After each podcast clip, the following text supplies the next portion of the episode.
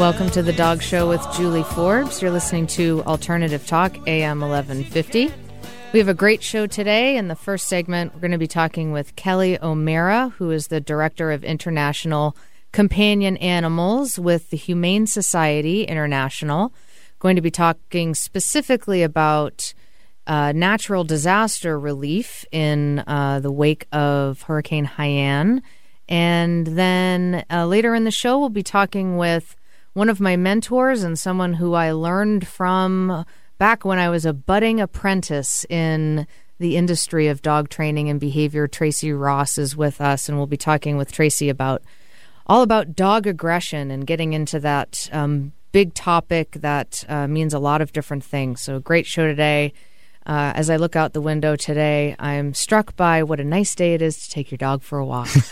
Absolutely. it's a great day to take your dog for a walk always, you know, really, you got to be prepared for what's out there. But uh, hey, it's a it's a good time. And what better way to say happy holidays to your canine friend? Yeah. Right. Yep. And happy holidays, by the way, if I Thank may you. interject to you, Julie, and all our listening audience. Yeah, you too. Um, so let's talk to Kelly now. Kelly is. Hey, Kelly, where are you calling from? I'm in D- Washington, D.C. Oh, wonderful. Well, thanks for being on the show today. And you are with Humane Society International. Yeah. And I have talked with the Humane Society of the United States on the show before. Tell us a little bit about what Humane Society International does as an organization. Well, Humane Society International is the we were, we were referred to as sort of the international arm to the Humane Society of the United States. So we take on many of the same issues that the HSU addresses, uh, including uh, companion animals, wildlife protection issues, farm animal issues, as well as um, animals in testing and cosmetics. Mm. And so, what is the work with all of those different categories? How would you describe? I mean, really advocating for animals or trying to protect animals and their rights? Yes, yes, Okay. we have we have um, many campaigns to address the most egregious cruelties within um, within these animal issues, um, but we also uh, take on direct care programs, which really falls under uh, my department specifically within companion animals. We have uh, direct care and veterinary care programs throughout the world. Um, we are working in, in the efforts of about 40 countries, um, whether that's supporting local organizations that are doing the work or doing it directly ourselves through the teams that we have on the ground. But our work uh, specifically handles the street dog issue that many people, if they've traveled in the developing world, they see very clearly that there's dogs wandering the streets. Um, some of them are in far uh, worse condition than others, and um, we try to address it through working with governments um, to have them uh, take on a humane, comprehensive, and effective program to hopefully uh, reduce the overpopulation issue that exists in many of the countries.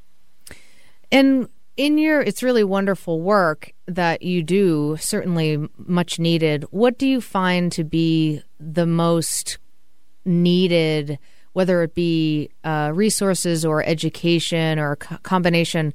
What do you find is the most effective uh, solution to these problems as you're doing this work? What do you see that works works the best? Yes, well, everything we do, all the programs that we implement, always involve sterilization and vaccination because those are two components that are absolutely necessary in order to address the overpopulation issue of, of street dogs in the world. Um, however, there's you know many governments who who take on um, rather cruel methods of animal control, including poisoning and electrocution and shooting. And our our intent is to go into these countries and, and discuss and educate the the governments as well as just the, the local organizations that are already you know, struggling to really try and, and get these programs implemented on the ground.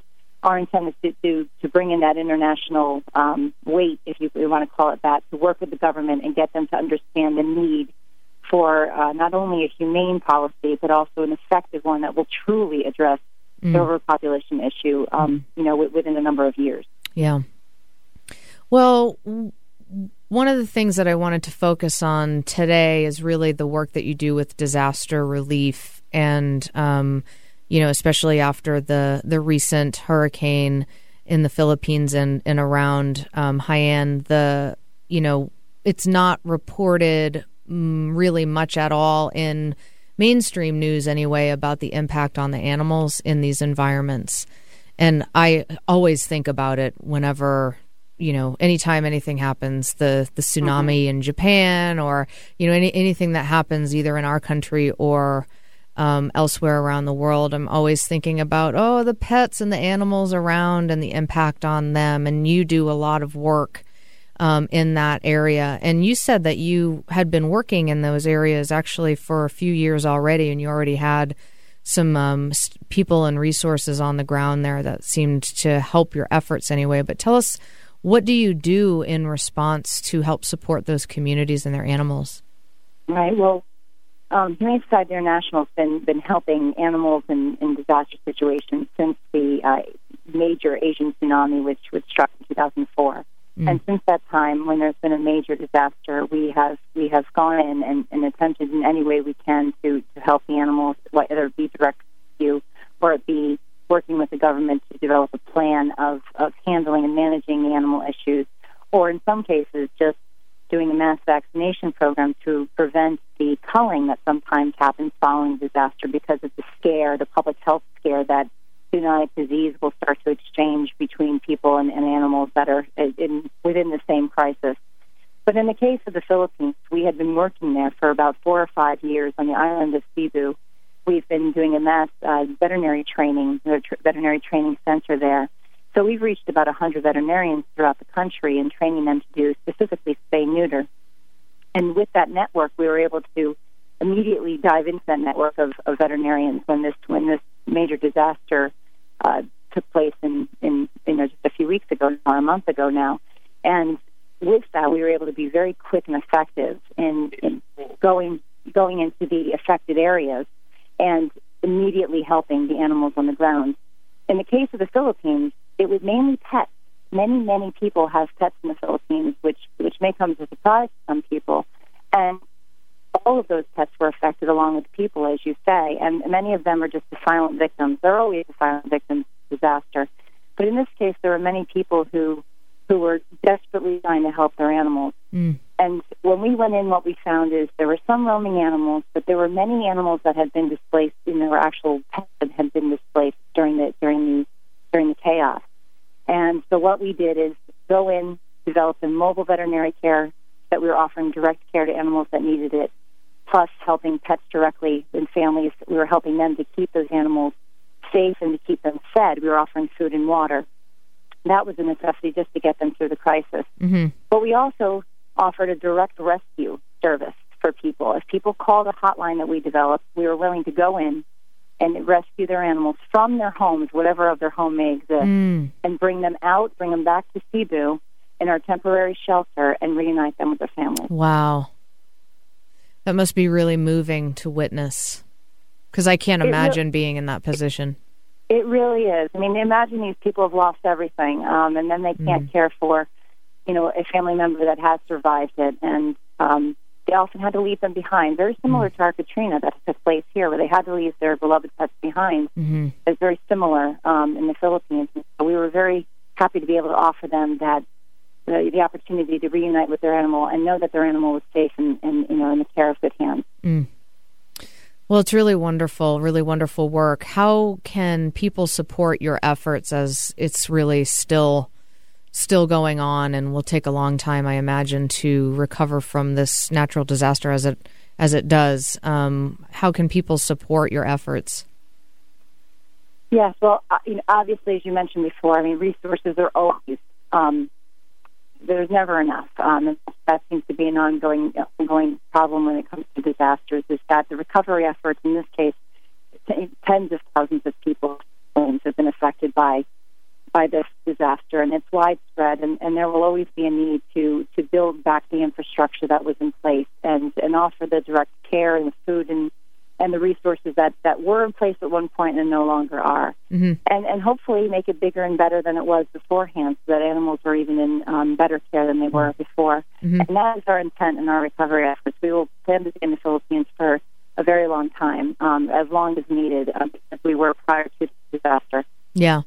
So, how can people? Is there a place people can go to make a donation um, on through your website, or how does that work? Yes, absolutely. Well, they can visit International website. It's pretty easy. It's hsi.org. Um, they can also find all of the uh, previous disaster work that we have been a part of, um, and all of the details of this of this research. Actually, still there on the ground. We have a team of ten veterinarians that do rotational uh, visits to the hardest areas, and we'll there again as we need to be. So that was um, hsi.org for Humane Society International, and it's the international branch branch of the Humane Society of the United States. And again, that's hsi.org. You can make a donation just through their website to support their efforts there.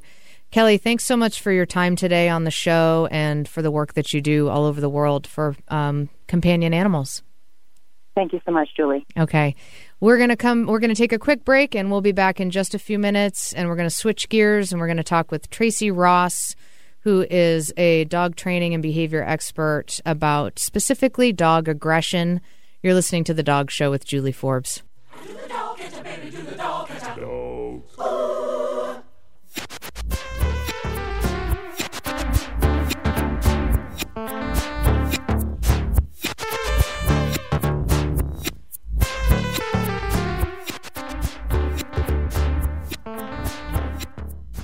Natural Pet Pantry is Seattle's original source for wholesome dog and cat meals, offering eight different protein options to accommodate your pet's dietary needs. Made locally using all U.S. sourced ingredients, their freshly ground stews, raw or cooked, can be purchased from their two stores in Burien and Kirkland, most independent pet supply stores, or delivered right to your door. Go to naturalpetpantry.com for more information. I'm Julie Forbes, and my first choice for my pet's food is the Natural Pet Pantry. It's the educated choice. This is Martha Norwalk. Every Sunday morning, beginning at 9 a.m., thanks in part to Peggy Kaler at West Star Pacific Mortgage in Duvall, we cover the world of animals. This week, July 12th, it's a Talk with Your Animals Sunday with gifted animal communicator, medium, and Reiki master, Darcy Pariso. Darcy can help you talk and learn about your animal friends or help you connect with animal or human loved ones on the other side. Plan to give us a call on Martha Norwalk's Animal World, Sunday morning, 9 a.m. to noon, right here on Alternative Talk, AM 1150.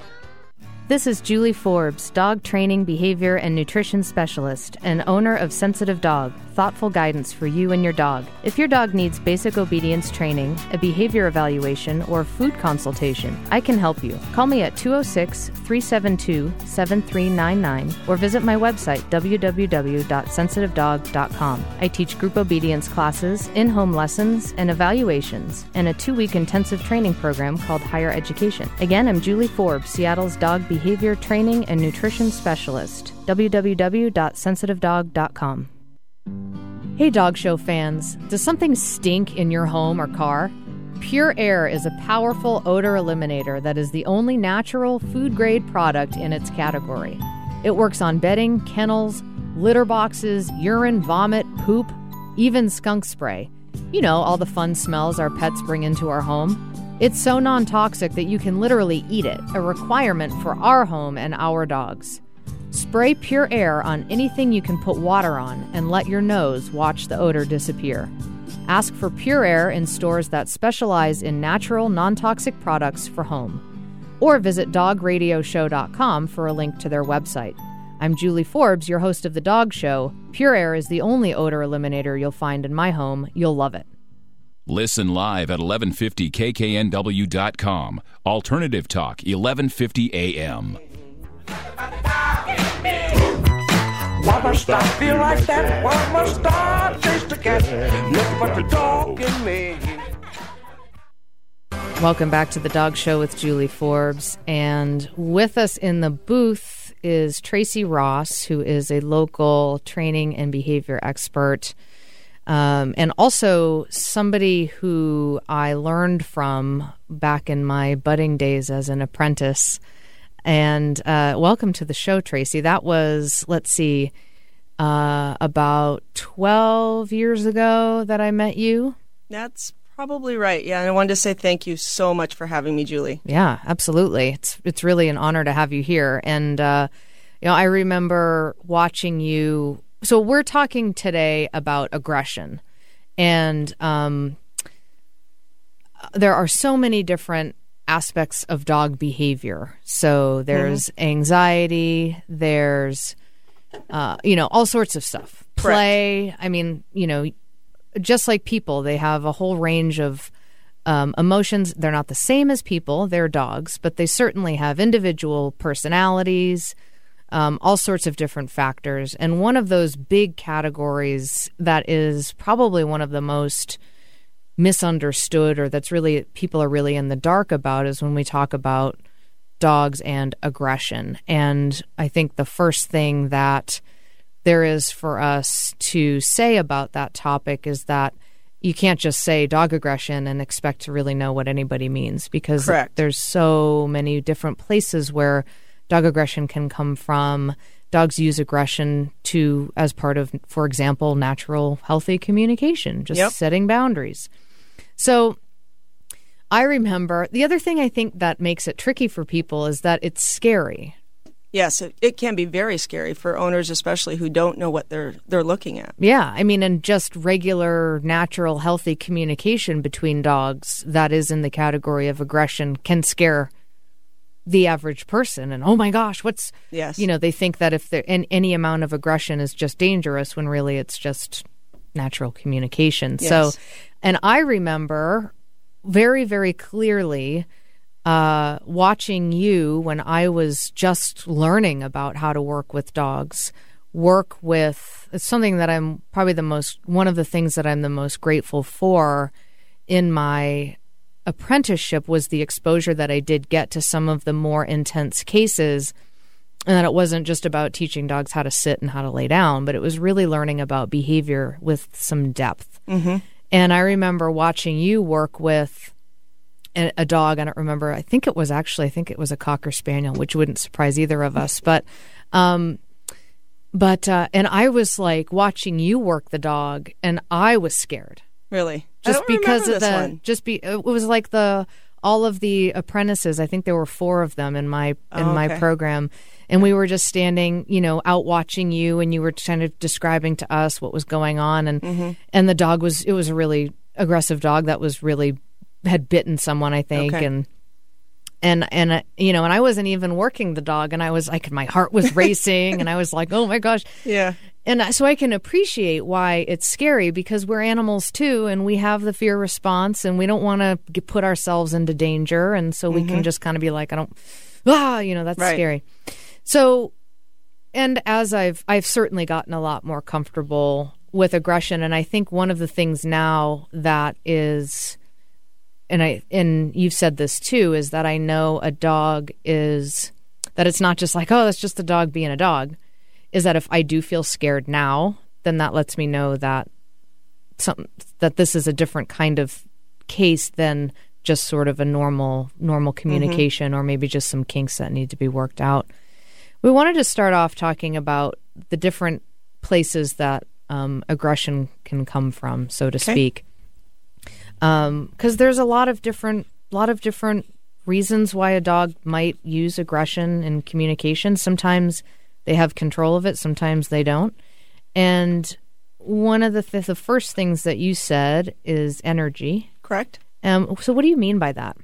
Well, energy is usually a genetic trait. So if you have a terrier, they're going to use a lot of, uh, or they're going to see energy, dogs moving quickly or dogs chasing a ball, and they're going to want to go after that. And uh, that energy that that other dog brings to the table can trigger sometimes terriers, sometimes they're herding breeds, and so forth. So you know, a dog walking around Green Lake with his tags jingling around or bouncing around being excited can definitely trigger uh, dogs to want to uh, assert themselves over that dog or perhaps even go after that dog.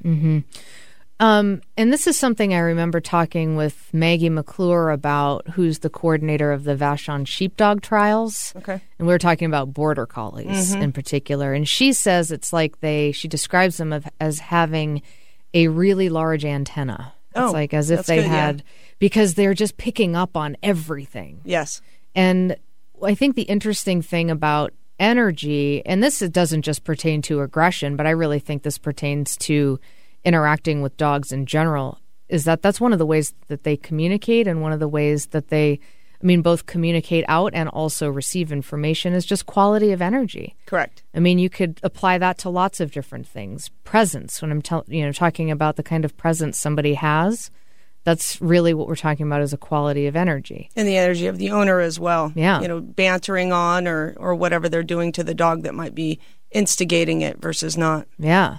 So dogs being very, um, and some breeds more than others, but very almost vulnerable to the energy of their environment. So if there's something that's a high energy in the environment that's going to maybe trigger the dog, is it?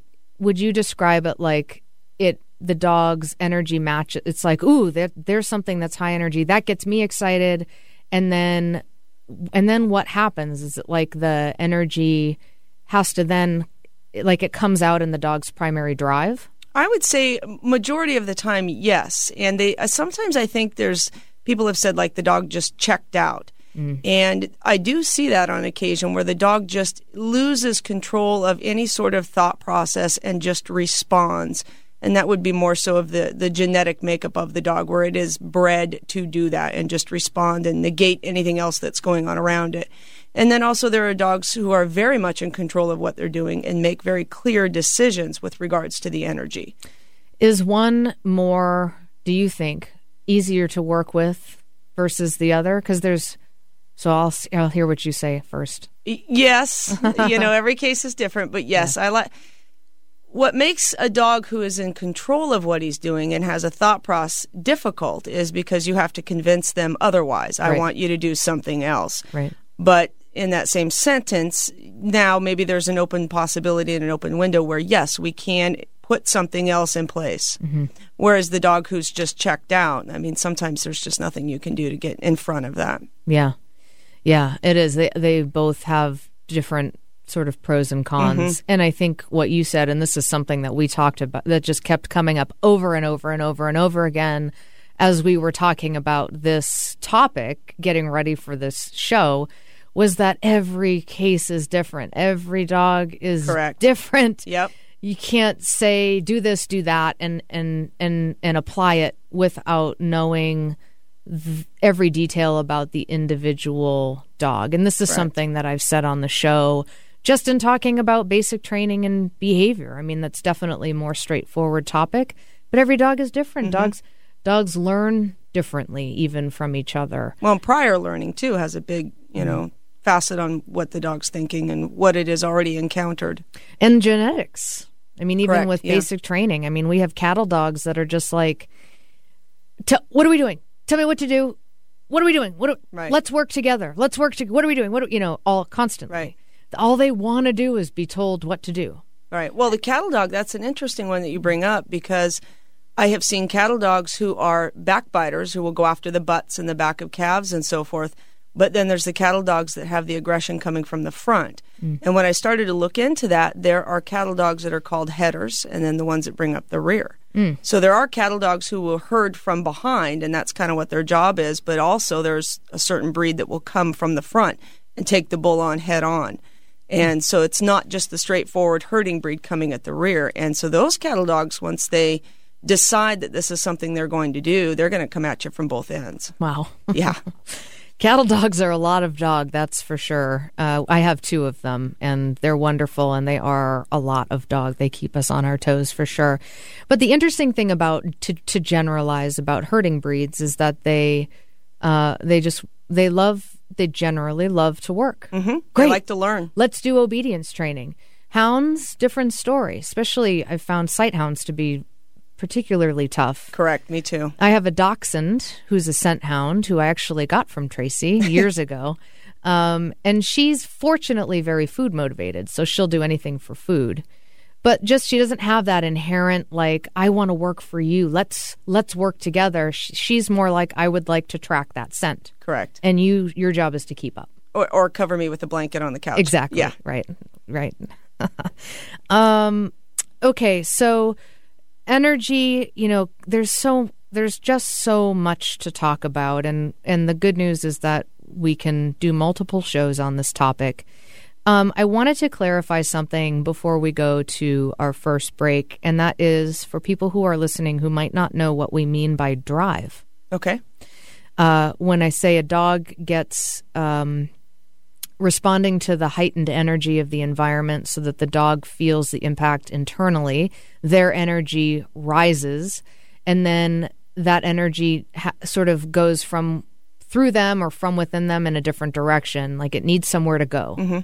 And then oftentimes, if the dog is not given, is not told how that's going to be directed or how they should direct it, if it's up to them, impulse, instinct, drive. Okay. So what do what do you mean for people who maybe don't know anything about training or behavior but love their dog, you love dogs?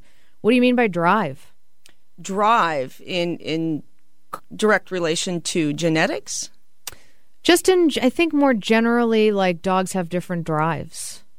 Uh, yeah, they do have different drives. or different breeds i guess like how would that how would how do you see you know aggression because it looks it seems to look different based off of the like the the inclination of the breed if genetics are at play like a, a bulldog versus a um, border collie for example Yeah, so with genetics, the, the drives are different. Uh, and again, that goes back to what the dog was bred to do. Was it bred to nip and get a large animal to move, or was it bred to actually, you know, kill something like a lot of the ratters and terriers were? So that has a big impact on what that dog is going to do. Mm-hmm. Yeah. so just i guess the style of how that's um, expressed is you know we really did a lot of intentional work over the years of creating these different breeds for different jobs to do different things and uh, so different dogs will express things differently and then um, just speaking to that real quick mixed breeds Oh, those are tough. yeah.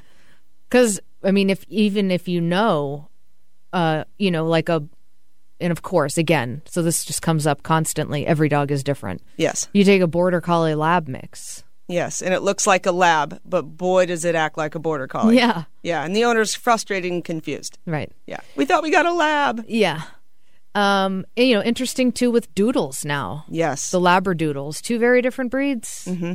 and they they're yeah, i don't know what, what to expect with doodles other than to not know what to expect really when i meet them yeah. Um, so it's just such interesting stuff in talking about dog behavior in this way. Uh, we're going to take a quick break and come back and talk more. We talked about sort of the energy category of of aggression, this big topic, and we're going to talk about some other other categories as well. We're talking with Tracy Ross. Tracy, uh, you work with uh, you do private lessons Correct. in home private lessons do you do Yes. okay and you work uh, what is your area that you cover I've been known to drive quite a ways for the for the right situation and for somebody who really needs help. So there really isn't much of a limit. mostly though you're further you're more north North, north of seattle Yes, correct. More north. okay Yeah. and how do people contact you Uh, my phone number would be the best. and what's that 425 238 9659. That would be my cell. all right so we're going to take a quick break and we'll be back in just a few minutes you're listening to the dog show with julie forbes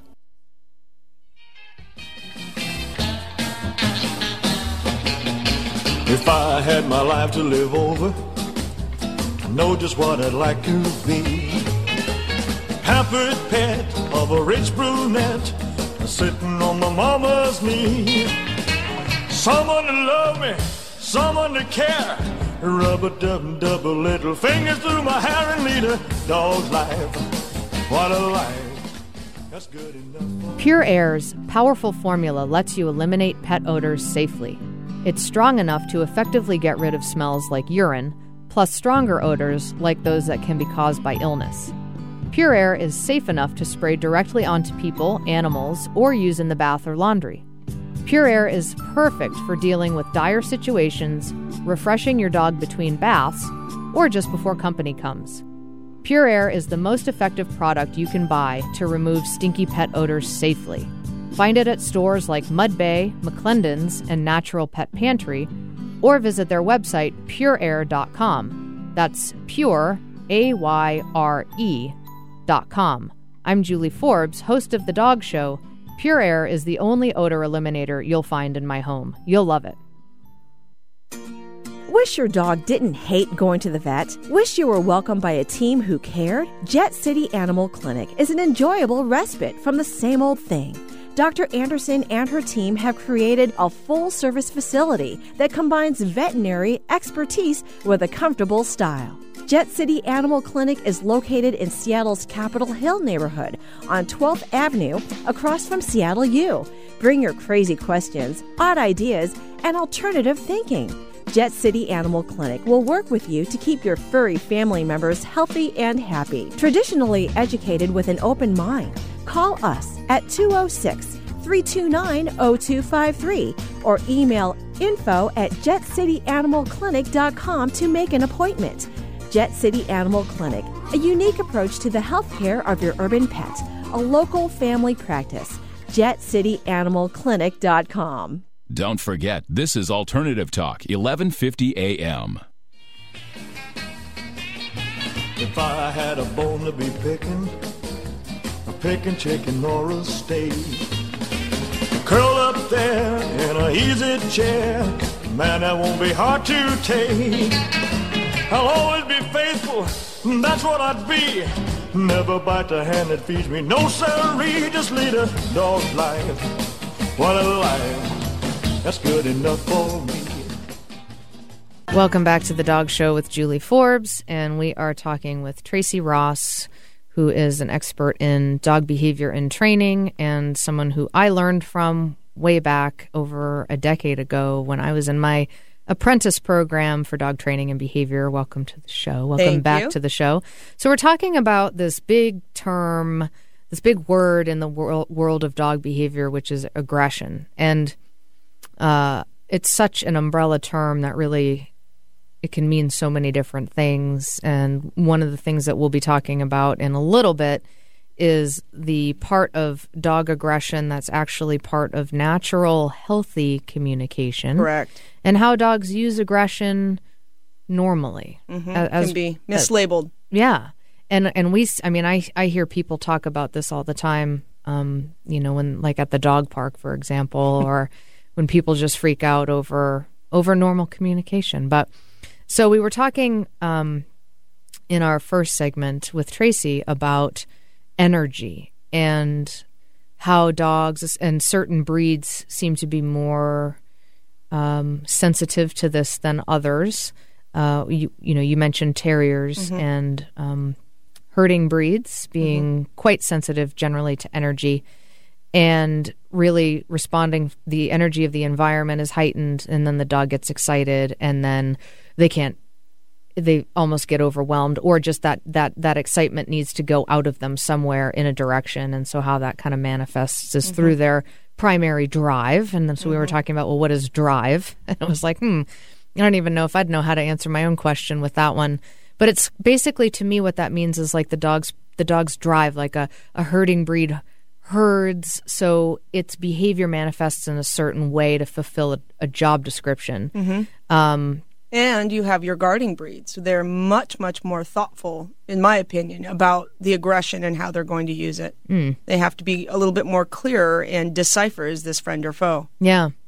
So so interesting the different all the different job descriptions that we've given all of these different breeds that we've created and then the- challenges that result in those and people getting these breeds because of how they look or Yes. and not really understanding what these dogs are are meant to do and, and what their genetics are going to be telling them to do in response to different environments. So just a little side note there to be really clear if you're getting a dog, especially if you're after a purebred dog, to understand what the dog's job description was and, and if it's a you know high energy chaotic environment with lots of little kids running around, it might not be the best fit for like a, a, a cattle dog Most definitely.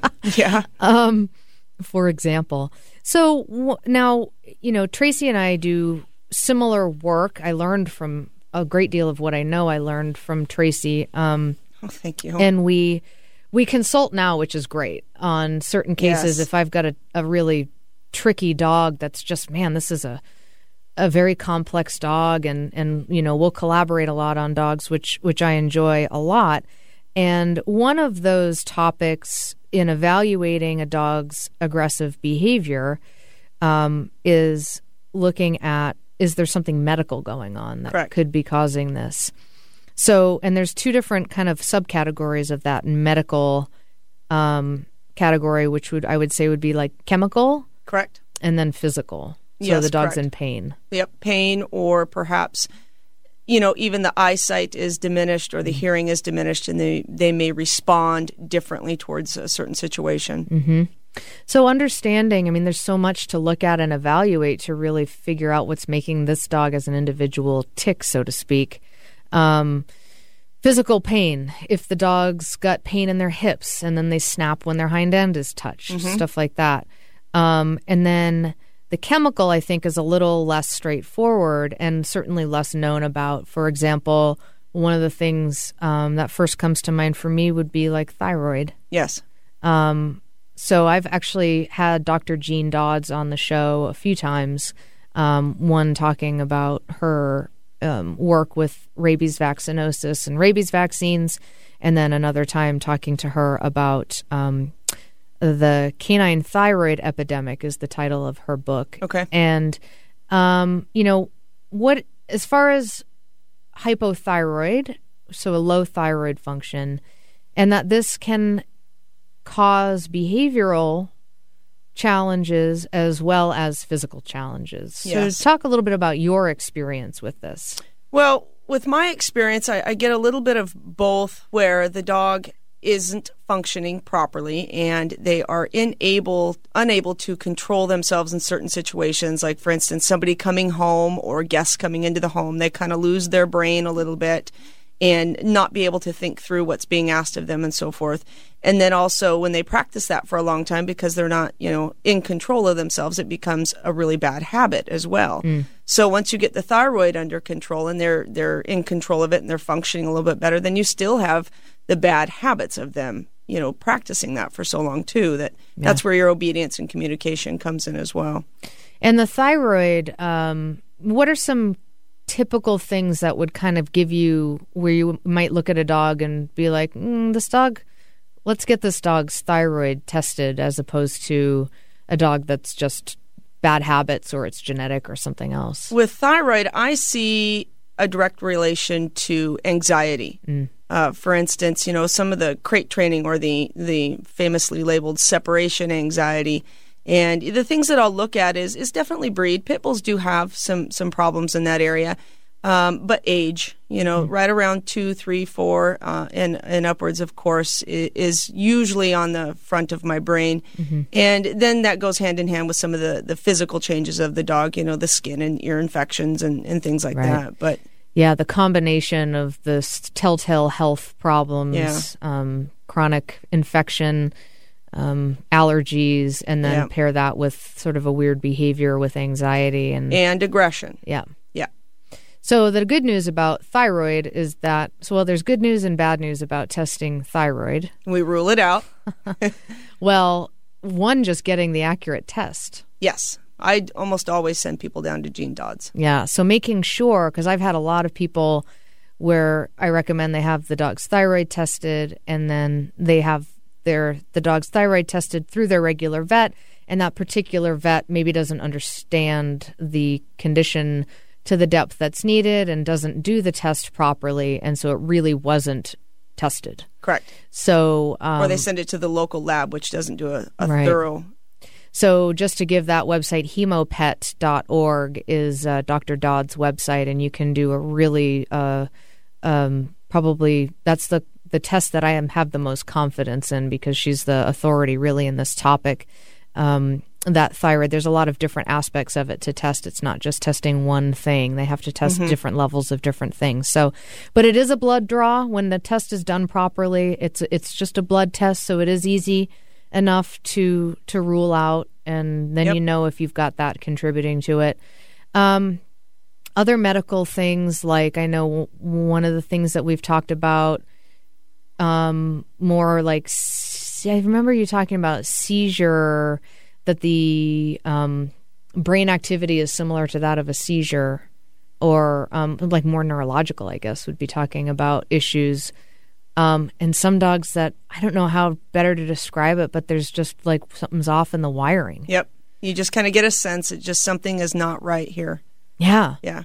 And it, I don't see it too often, but I have certainly seen it over the years. And, you know, those are the situations often where, you know, it really rarely happens, but where, you know, the dog will end up needing to be euthanized because of the aggression. Yeah, you can't. It's, just- not genetics. It's not. Yeah, it's not medical. It's just not something's Yeah. right. Born with a high temper, whatever. Yeah. And it's Yeah. not something the dog has control of. Correct. And that's important to um, understand about this is that it's not that it's a bad dog. It's not that the dog, you know, it's like just, you know, Yeah. bad Yep. Without, with lack of a better term. Exactly. Yeah. Um, so lots of lots of things looking at in the medical thing. I of course have to talk about even things as simple as food. Yep. Uh, especially if a dog is allergic and they're eating something that they're allergic to, that can certainly upset them or just make them not feel good. Yes. And I know when I'm not feeling well, I'm not in the best of moods, so maybe my tolerance is lower, and that can affect dogs as well. And then the you know these some of these big brand foods that are just super high in grain or even have sugar in them. Well, the one case that I remember hearing about when you know when I was learning as well was a dog that was came in for biting the owners and severely biting the owners. And we mm-hmm. you know took the dog in for training and worked with it. And beautiful dog great dog you know. And we just couldn't figure out what was going on and what was causing this behavior. And we sent the dog home and sure enough it bit again and to make a very long story short it was allergic to yeast and it was getting the freshly cooked bread off the counter and eating it Oh. and guaranteed Wow. within 12 hours is what we figured out the dog would turn and get really nasty but that took a long time to sort out yeah. yeah Yeah, I mean, I've I've had great success over the years with dogs who are having behavioral issues, switching them onto diets. Like, for example, this one dog, this terrier, who was having a number of different aggressive problems. And um, before any training started, after the initial evaluation, I had them switch the dog off of, in this case, it was Purina Beneful, and onto a, oh lord a raw food yeah and the owner noticed the de- the aggression decreased. It didn't go away, but that it significantly decreased just by switching the that's food. That's amazing Yeah. yep yep Um, so that's really something to to have on your radar as well, and to know that. I mean, and think of kids. I mean, kids who are, you know, eating fast food and drinking soda, and then going and trying to sit still at school, and they're having all sorts of behavioral problems just because of the sugar. Mm-hmm. Um, you know, so it definitely makes sense. People don't tend to think that food can affect behavior, but it really can. Yeah, well, and you had also mentioned too. I don't want to get off topic, but medical in relation to pain. Mm-hmm. Again, I remember another case where this woman was really frustrated that the dog was biting the kids, and there Mm-hmm. were kids in the family. And she was telling me this. I, I I just remember her telling me this that she actually had taken the dog into the vet, have it examined to figure out, you know, do we need to put this dog down? And it was a very coated, fluffy dog throughout its neck area. And one of the kids had slipped a rubber band over the dog's neck. Oh, and it had ingrown into the skin and it did smell but she didn't really notice it you know she was telling me the story. And every time the kids would get near her neck or go to hug her she would snap at them. Yeah. and this is what they found. Wow. yeah and you never would have seen it. And this dog could have potentially been put down for something that was you know a misunderstanding basically. Yeah. Wow. yeah Well, uh, we're going to take a quick break and we'll be talking more with Tracy Ross about dogs and aggression. You're listening to The Dog Show with Julie Forbes. I'm just a walking my dog, singing my song, strolling along. It's just me and my dog, catching some sun. We can't go wrong. My love was lonely and blue. Yeah, I was sad as a sailor. I was an angry one too.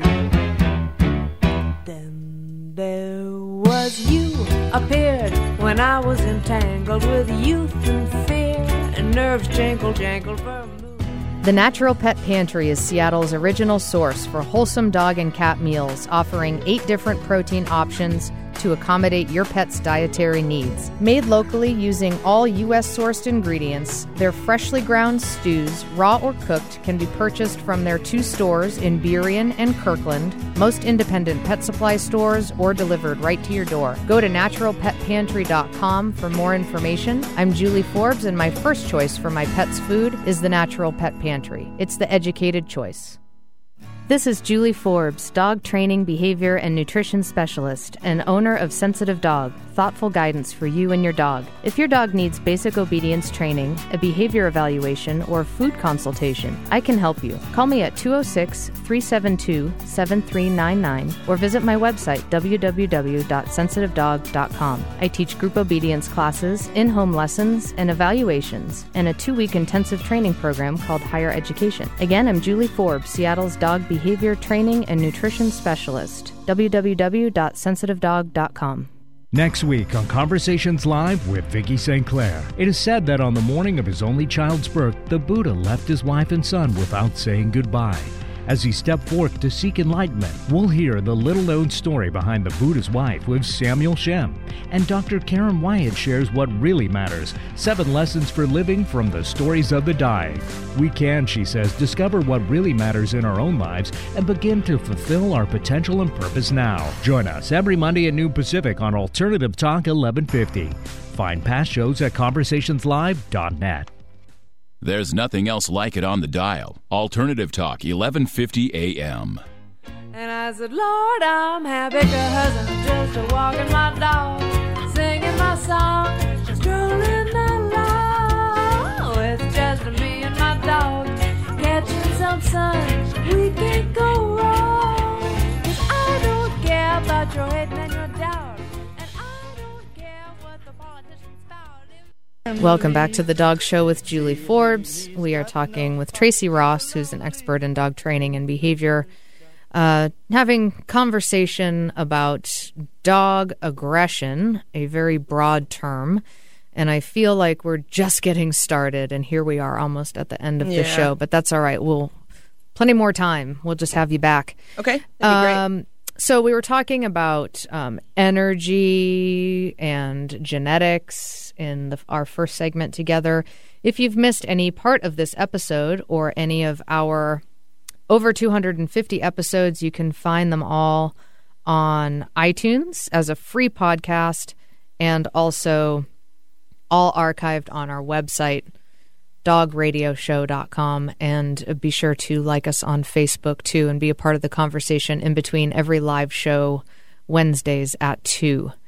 Um so like I said, there's just so gosh, we're not even I feel we're haven't even hardly gotten started on this topic, but for today, uh, I want to move more. We were talking about sort of genetics and how dogs respond to the energy of the environment, and also uh, about medical potential causes for aggression, either physical pain or uh, chemical imbalances. And I think, Tracy, um, we don't have time today to really get into this can of worms, but talking about medication like psych meds for dogs, which Yes. which are really um, I think sort of like the human, like for humans being handed out like candy Yep. a little bit here. So, um, so really talking about uh, that as well. That'd be another uh, make for another great segment some other time. Okay. But let's talk more about the normal use of aggression because I know we both agree that it's important to represent this as part of the topic and probably one of the parts where it's really most commonly misunderstood is when dogs are using aggression. By aggression, I mean growling, baring their teeth, tightening their uh, you know muscle tension, a hard stare. Don't Stiff tail. don't do yeah. no, no, I'm not comfortable with this or don't do that anymore or whatever. And then all the way up to, you know, growling, snapping, Mm-hmm. making contact, biting. There's all these different levels that dogs, when they're in control of themselves, will use aggression and then they generally don't use an excessive form of aggression if if what they need to communicate is if they're able to communicate it with just a growl, they're not likely going to bite Correct. they don't need to Right. something that people could um, use as a model, I think, for our own our own communication with each other. Um, But so dogs use aggression very normally, and a lot of times dogs get in trouble for this. I think a great example that we talked about is somebody has a, especially like a, you know, adult dog, and they bring in a puppy. Correct. Yep. And everybody's been told that, you know, dogs shouldn't growl. Mm-hmm. And so they do, they discipline them for that. So the older dog growls at the puppy, Yep. and then the older dog gets in trouble. Mm-hmm. So not fair, and actually can be damaging or make it worse, really, because that existing dog isn't being allowed to just set boundaries with this new puppy and teach the puppy about normal, healthy communication between dogs. Correct. It needs to be balanced, though, too. Yes. You know, so the the little growl here and there, and communicating with that puppy and letting them know, hey, this is you know something I don't like. Mm-hmm. Sometimes there are those dogs that go one step further and they're they're going out of their space to overly discipline Sure. the puppy. Yeah. So you know, it's hard for owners to understand which one do I do I correct for, and which one do I how far do I let this go between the two? Yeah. Yeah. Um, I remember when I first got Leia, my little dachshund, Uh-huh. who was oh, she's the easiest dog I'll probably ever have in my life. She's sweet. Oh, seven weeks, seven and a half weeks old. Brought her home, slept through the night. That's awesome. First night, yeah. like seven hours or eight hours or something. So, so easy. And Chewy, my boy, who's since passed away, um, he was cranky with her for like two months. Yeah. And he's he was a nice dog. He's never been he never bit a dog in his whole life or person. Mm-hmm. But he would just was kind of like you know I need to establish myself. And then once he felt like he did that and it wasn't excessive, then he started to relax his boundaries with her. And then they were you know cuddling together on the same bed. Yep, because you let that naturally happen, and she understood canine, you know, communication. Yeah, and he's the older established dog, and she should learn to respect Right. his space. So, um, one of the places where uh, is a common thing that I know we we both see is when we talk about aggression, the kind where it's like resource aggression or guarding. Mm-hmm. So, I think most commonly probably with bones or something edible, but dogs can also uh, do it with people a lot too. Yeah. Guard guard one person and not you know People, cars, things. Yeah. Yeah. Uh-huh. so, um, in working with that, I think, you know, certainly important to bring up about this. You know, I'm always telling people to like, or explaining to people about the dog's perspective. So if you, people say, okay, I've got this, I've, we've got a new puppy and, um, I want to make sure that the dog, that I can take the food bowl, you know, that I can touch Yeah. the food bowl. Yeah. I want to make sure that this dog isn't going to be aggressive around the food bowl. So Mm-hmm. what do the people do? They take the food bowl away a lot, you or know, the bone. Yeah. or the bone Mhm. regularly. And then what can end up happening is at some point the dog It's frustrated. is like, cut it out. Yeah. So, what would be some other ways that more productively might give people the results that they're after, rather than just, in some cases, maybe creating um, creating a problem where there wasn't one in before? We really just want control. We want to be able to tell the dog to step away from his bowl if there's, you know, something that could endanger him, or like you said, food's too hot. So teaching the dog a sit, that he can step away from that bowl and sit and nothing's going to happen, instead of, you know, sticking our hands in there, messing with their face, or pulling them away from it. Right. So just words, again, communication. I'd like a sit, or like, you know, some people have mentioned, presenting a hot dog or something, you know, much more enticing towards their food. Yeah. Versus, you can imagine being at a restaurant and having the waiter constantly take a fry from you. You know, eventually you're going to get frustrated and, and you're going to say something, and that's what the dogs are doing. Right. Darcy always tells me that I'm food aggressive. we joke, you know, Sure, jokingly. sure. Because I'm like, ooh, that looks really good. Do you want to split that? And, and I'm like, mm, no, Yeah. mine. Yeah. Um, so, and that's a big, you know, I think a great way to wrap up this conversation is talking, you know, when we're talking about our relationship with our dog and, you know, all of these, this whole thing, well, dominance, does it exist? Does it not exist? If it does exist, what does it look like? How do you establish dominance with a dog? Is it, is it this or that or that? And I say control. Control. Balance. Do you have control Yeah. when you want it? Yep. And you don't have to be a jerk about it. Balance communication. Yeah. Yeah. All right. Well, so so much more to talk about. Obviously, thanks to Tracy Ross for being on the show with us today. We'll be back next Wednesday live from two to three p.m. Thanks for listening to the Dog Show with Julie Forbes.